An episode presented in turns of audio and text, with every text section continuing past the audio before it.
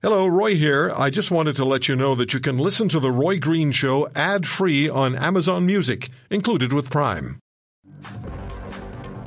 Professor Eric Kam, Ryerson University macroeconomics professor, our go to guy when it comes to the economy. Thankfully, you're always available to us, Professor, and I appreciate that. So the economy is strained. Inflation in the United States year over year, October to October, up 6.2%. We're at a 20 year high in this country. We see that, uh, this is Bloomberg again, that uh, prices for prime rib roast 20% in the past year, highest since 1995. We know what's happening with gasoline. What is causing this particular surge in inflation?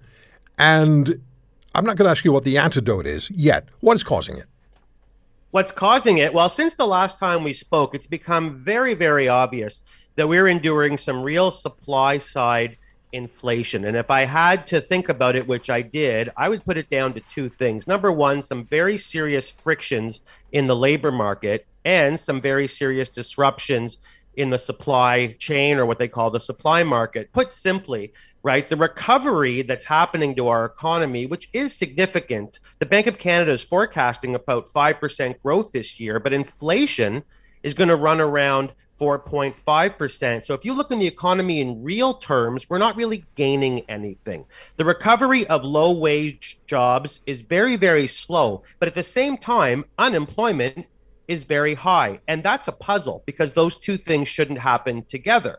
So unemployment combined with job vacancies, that's that's very odd. And then where are the labor shortages? Well, they're number one, they're in the skilled trades and number two they're in the, the, digital workers. So you really have a situation where the global supply chain disruption these shipping bottlenecks are going to restrain growth and boost prices. And unfortunately to your point the higher prices everywhere are really being felt in the core every day. And before someone twitters you and says this is why you should become a vegan they should go out and try to buy a lettuce that's up by a factor of about three in about a year Okay, now, uh, Mr. Trudeau is making many demands, and he's made statements about capping um, emissions in Glasgow. That's what got the response from Premier Moe that we heard at the beginning of the program and what uh, the Premier told us last Sunday.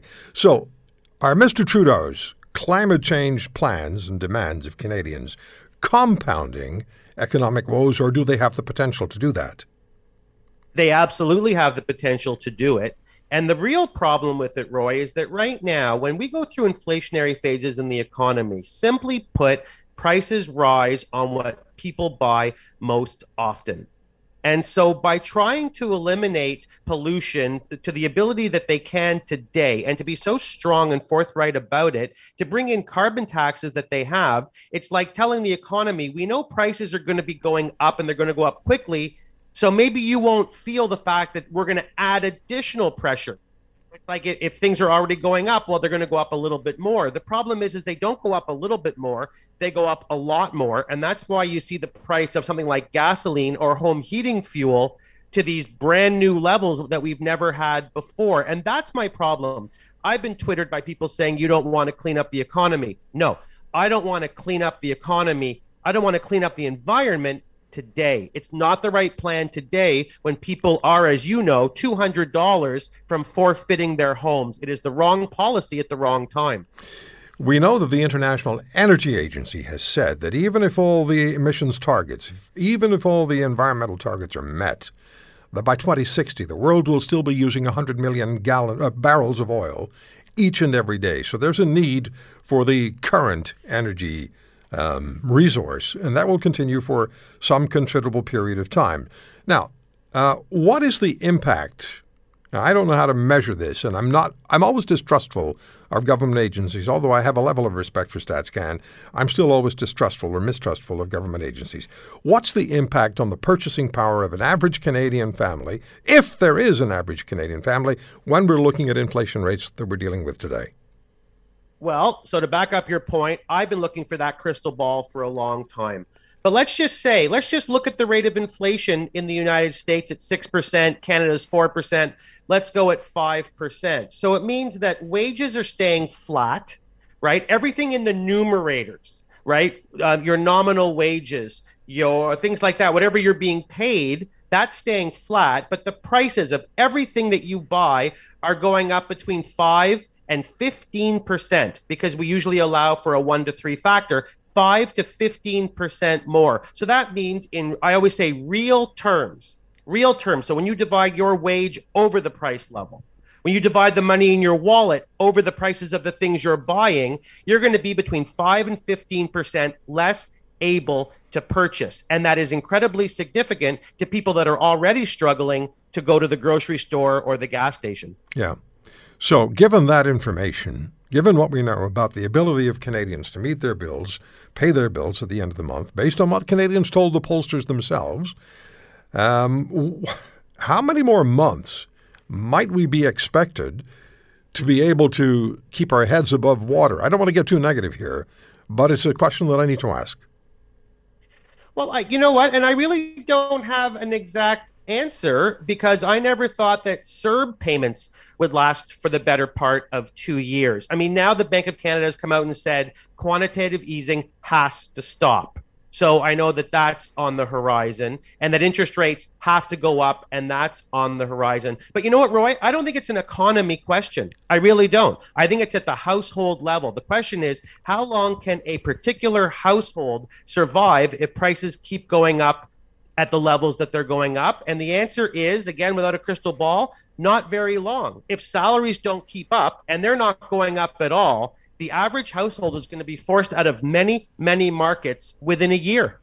So, what would you say to the uh, Prime Minister of this country and his plans, his ambitious uh, environmental plans, when he's confronted with economic realities? What would you say he should do? I would tell him to go have a, a long discussion with the person that he put to run the Bank of Canada because Tiff Macklem is a very, very bright person. He understands how things work and he admits that this thing called the economy isn't per- isn't perfect. But right now, what we have to do is we have to fight inflation so that we can at least keep purchasing power of households it maybe not constant, but maybe we've got to slow the decline so that people have the ability to still purchase the things they need every day and not get so far behind the eight ball that debt is going to eat them up to the point that they lose their houses and their cars. And for people that don't think that's a legitimate threat, if prices keep going up at this rate, you will see people losing their houses, you will see people losing their cars because they already can't afford small ticket items. How do you expect them to afford big ticket items? Yeah, I remember inflation when it, he uh, they reached catastrophic levels in the early 80s and people were actually taking their house keys and putting them under the f- the front doormat outside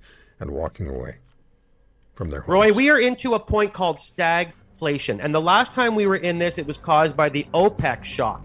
And look at the ominous parallels. The price of gas, the price, it's going through Right. the roof. Right. And we are heading back towards stagflation. If you don't learn from history, Roy, you repeat it.